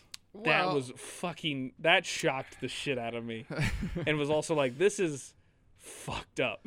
yeah, it's it. That is the absolutely the kind of the darkest point of the movie of just like, oh, we're we're dealing with this isn't like a guy whose you know temper got the best of him and he did a horrible thing. It's like this is a fucking monster. he, yeah, he goes. he just gets when he, he's he's a teacher of children. He teaches And- English. And when a child annoys him in class, he kidnaps them, tortures them, and murders them And to ran- get yeah. rid of them. He also ransoms them off to his to the yeah, parents. Yeah, and kills the kid before that he gets the ransom Right. because he just wants he just wants to be a fucked up piece of shit. yeah. He just wants to kill the kids. He also doesn't kill kids in his class. It actually is implied. He actually they say out loud he finds kids in other classes Yeah, that yeah. annoy him Yeah, just to make it seem less like it's him. right. And then he basically leaves the next year and goes on to another school that does the same yeah, thing. And yeah, What's also fascinating too is like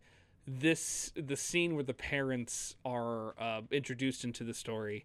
Uh, a lot of those actors and actresses are in the other two films, so it's like wild to see them come Yeah. back in. Actually, the there's one dad. It's it's not implied that all the families are affluent, but like there's one family where it's just a husband, it's just a dad and a sister, and it's clear that like they are poor. They don't have a place to live. They might even be homeless because they basically had to give up everything for the ransom money that ultimately went to the killer and not get their son back, get the Right. kid son slash brother back. And that actor is played by the same guy that works for the communist in the first film that actually stabs Song Kang Ho at the end, as well as he's the same actor Oh, that yeah. holds the poodle who tries to kill himself, an old boy, and ultimately does kill himself because Odaisu doesn't want to hear his story. Oh, yeah. So like to see that actor come back again and I think give a small but phenomenal performance. Like it's he has actually I would say one of the best comedic bits in the film when all the parents are deciding they're gonna all have their own comeuppance against the serial killer Yeah. And he just sits in a chair next to everybody else and all wearing plastic because I think Park Chan Wook's a sick son of a bitch with a sick sense of humor Yeah. and I love that. They're all wearing But- ponchos. Yes, but the fact that like he has like what looks like a nightstick, and they go, "Is that all you're using?" And then he pulls out the other end of a hatchet. Yeah. Well, it's just, a like- double bladed, like Yes. a double bladed axe. Yeah, and It's he like, just like did you he that? just screws it on, Yeah. and everyone else just like pulls back a little bit. The fact that he had that prepped, uh, he has. I think that's one of the best moments uh, comedically in a film that's pretty dour at that point. But like, Yeah. yeah, at- as as a film, what Lady Vengeance gives you is, I think, a nice uh, finality in terms of the answer to what can vengeance bring you. Is ultimately like, ultimately, it could lead you down a path that if you play it wisely, you could it can lead to you wanting to be a better person and actually work towards it. Finding a way to Yeah. harness that anger and frustration and vengeance in a way to help other people as well as help yourself, but also Right. figure out what's the best way to change and wor- get better from here. Yeah, it's a it's an ugly, destructive path toward justice, but it can achieve justice. I fucking love at the end of this film when she sees the it's it's the impl- grown up version. Mhm. Yeah. Do you, you know who plays the grown up version? uh Wu Jin. Wu Jin, yeah. Wu Jin from Old Boy, which is wild when I saw his that man's beautiful smooth face. Yeah. Just like, oh my god, he plays the kid. yeah. But basically, throughout the film, um, there's a moment early in the film where the lead's daughter, Jenny, sees a ghostly kid, and it's in it's implied and actually it's outright said that it is the ghost of the child that uh, the lead helped kidnap. Yeah. And so it's the reason why she's on this journey is to make amends and atone for what led to his death. And at the end of the film, after the killer has been killed, he has been he has been slaughtered Yeah. at this point. They've buried the body. No one's ever gonna find them, and no one's ever gonna talk about it because they took a picture with all of them sitting there with ponchos. Um, no one's gonna talk about it. Everyone almost feels a little bit more at ease yeah. because they actually got a bit of almost catharsis being Yeah. able to take like you know attack and basically fight against the man that ruined their lives Right. When the lead basically almost tries to give herself the same atonement um the kid doesn't give it to her which i think is phenomenal. I think in like again it's in a if you did an american version of this film at that moment the kid would be like yes all is forgiven. Yeah. don't worry. It's all it's all good now. I'm in heaven. Bye. When like in reality the film goes no. If i was alive now i'd be an adult. Yeah. and i will still in her head whether you want to see the angel like the the ghost child is like real or not or if she's just like imagining it Yeah. um it's basically just like at a certain point it's like i'm not alive Yeah. She. indirectly because of you Yeah. Nothing she does can change the fact that the kid is dead and Yeah. never got to live his life. and can't change the fact that she's always going to Have responsibility for that. and hate herself for having some responsibility. yeah. But that leads to the best part.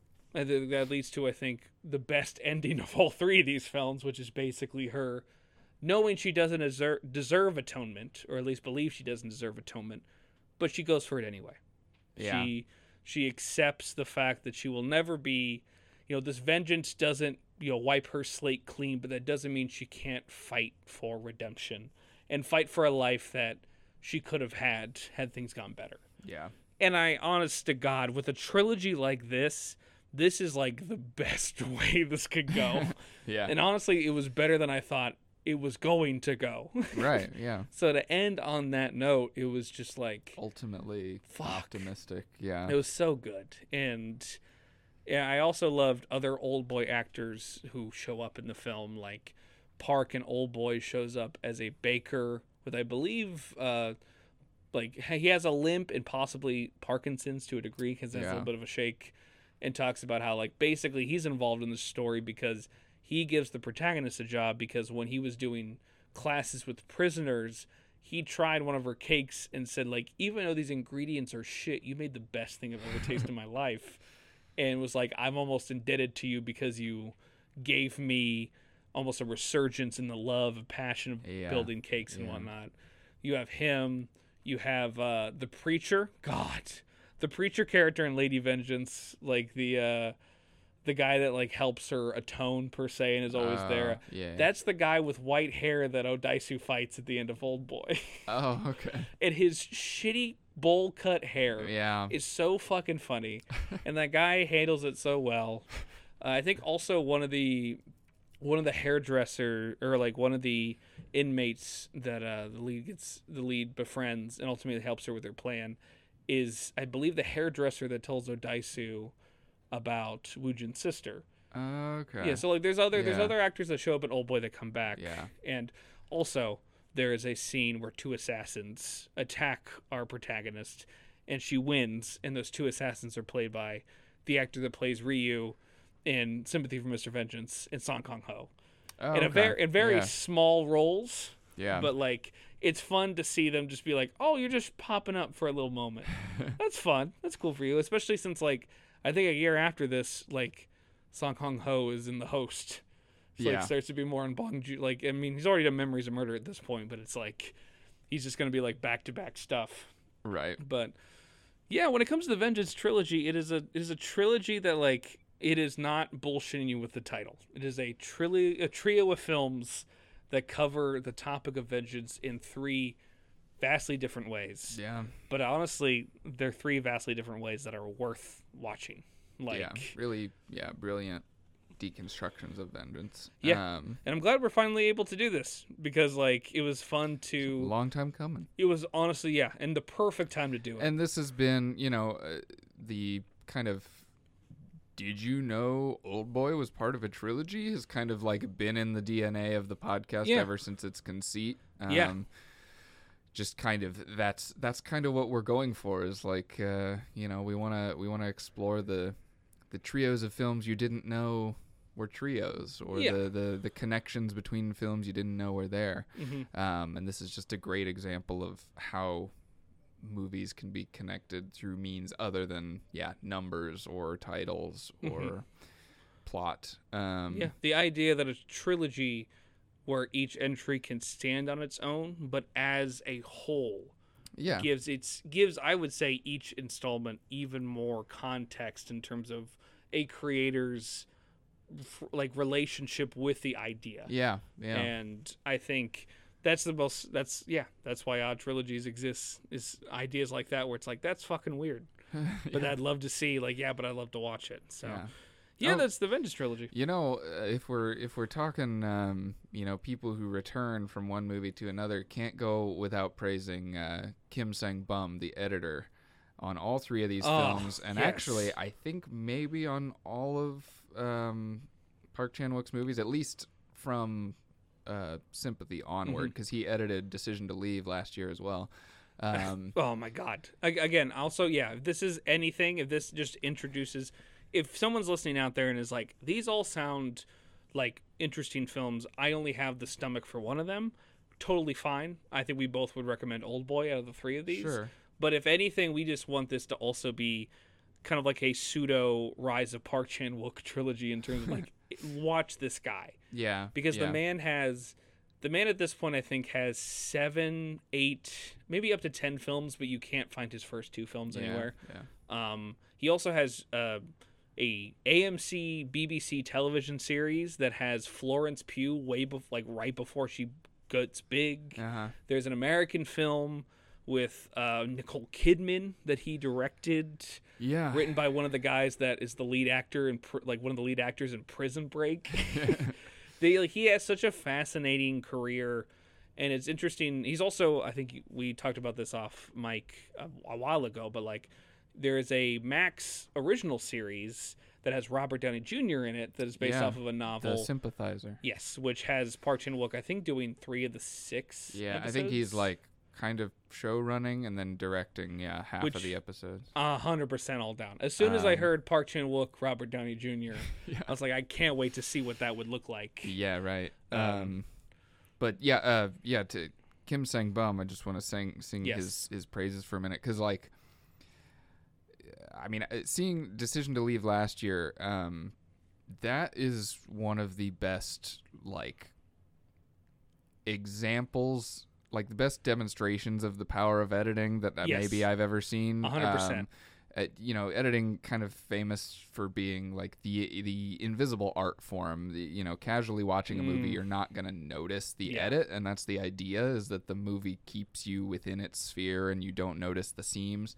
Yeah. Um, But uh, these three movies, particularly Lady Vengeance, are like a masterclass in editing. Oh my and, god. um, yes. I feel like if you if you want to be able to see the invisible wall and and take a look at how the the cutting and the piecing together of a film informs the meaning and the DNA of it, like watch any of Park Chan Wook's movies, but especially Old Boy, Lady Vengeance. Decision to Leave. Kim Sang Bum is just a master. Yeah, I mean, Sympathy for Mr. Vengeance, which is also great too, is the Yeah. fact that like it is the lowest budget of the three films, but you see the DNA of what ultimately leads to a bunch of phenomenal shots in both Old Boy and Lady Vengeance.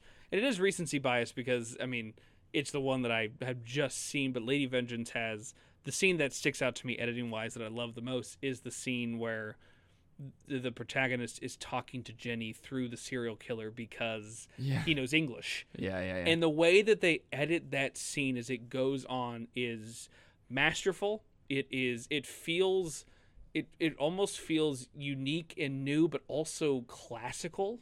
yeah. almost like something yeah. you like watching like Citizen Kane Right, or like an older film where it's like how the Welles. Yeah. yeah, it's like how the fuck did you even even process that in your brain that you could do that? Yeah, how do you conceive of that? and it, it all credit yeah a lot of that credit goes to the editor and how i mean the best way i could ever s- describe the satisfaction of like a great edit is like if you're spreading butter on a piece of toast and there's no resistance like it's the smoothest thing you've ever Yeah. done like it is like it is like the little satisfactions throughout a day where it's like that was perfect like and Yeah. it's like with editing it's like having a film like a, a perfect film should be like nearly almost every scene is like oh that's just the right place to cut yeah, it that's it's the like right those, place to do those that videos you scroll past of just like satisfying things. Yes, Yeah, it's like yeah. that. Every great edit is just satisfying. Mhm. It is and Park Chan Wook's films absolutely props to that editor yeah. Is- say the name again because I Kim don't Sang Bum or Kim Song Bum. Kim Song Bum because I did not want to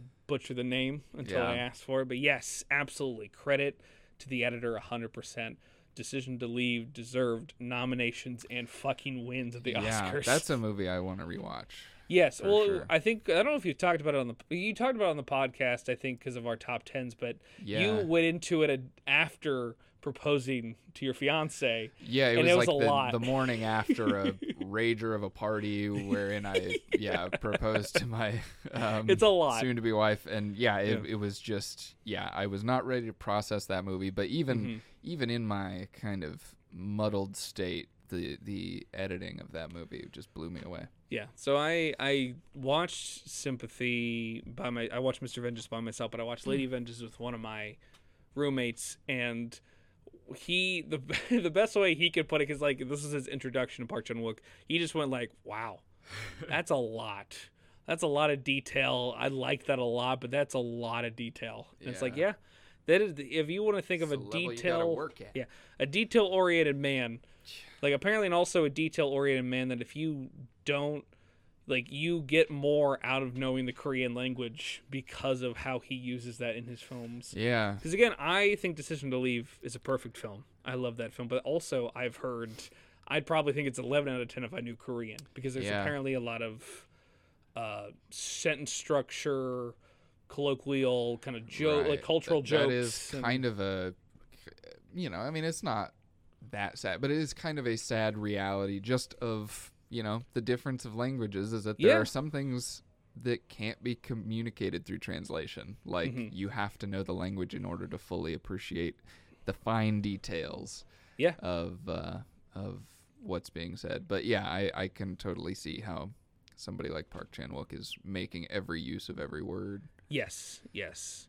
It also makes me finally understand. Oh, I bet this is how other countries feel when they watch an American film and they don't know how to like turn a joke into like this yeah i mean that's and- there's that uh, there's so many reasons why movies don't break out in other countries Mm-hmm. Yeah. you know it's because it's you know language is really baked into culture and culture is baked into language Mm-hmm. One of yeah, one of my favorite shows is Japanese, and like apparently, what showed a really good translation is like not even like a full blown literal translation because it like it doesn't make any sense. yeah yeah So like you have to find like apparently in find the show other ways to express the Yeah. idea that they're getting at Yeah, because like in the show, I think it was like in the original Japanese, it was referring to an old defunct drink that no one would know in the states. yeah And so in the dub, they refer to Crystal Pepsi, right and it's right. like that's actually the incre- that's- closest analog Yeah, and it actually works incredibly well. Sometimes I, I feel like professional, you know, translators who work on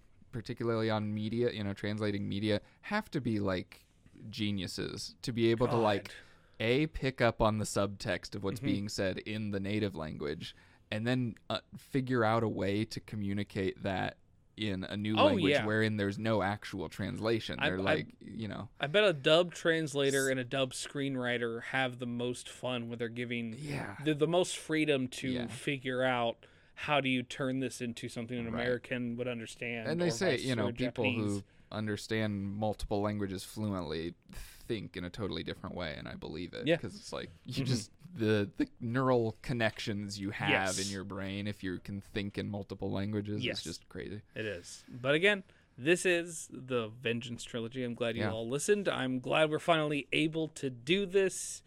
I can't wait to do more uh, trilogies about Asian American or Asian American Asian cinema.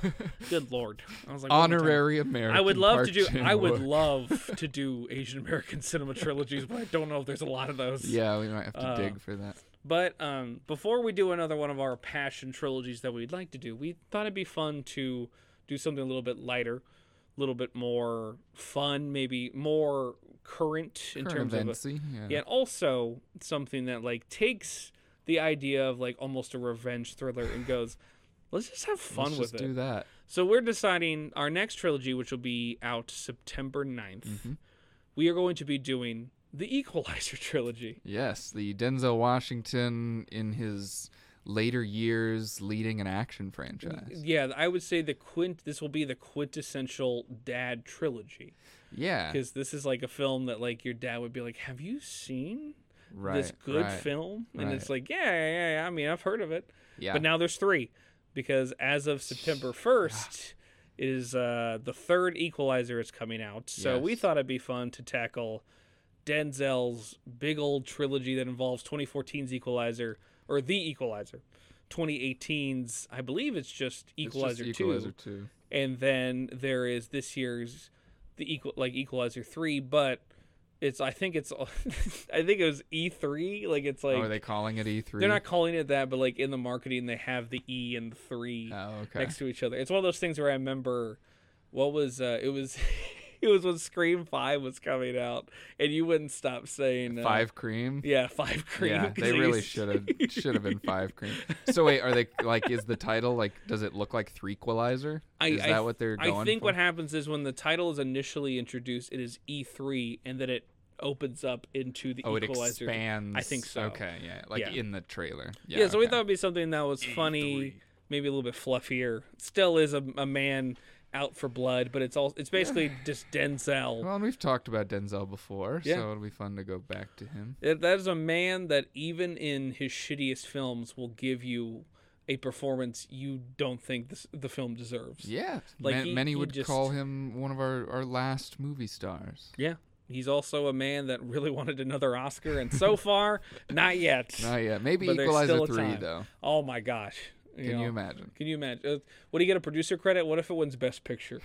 he gets a he wins for producer, and someone goes, Yeah. "That doesn't count. You need to do an Right. acting." So he just goes back and does another Yeah. film. Does Macbeth too? Uh, I still need to see Tragedy Macbeth. It's good. Good. I I would hope so because Yeah. that man, yeah. I mean, he is Denzel is incredible, and I think it'll be fun to do a more uh, straightforward trilogy. Yeah. Yeah. So yeah, tune in on September 9th when we do the Equalizer trilogy. But until then, I'm Logan Sowash. And I'm Andy Carr. Thank you so much for listening. Bye.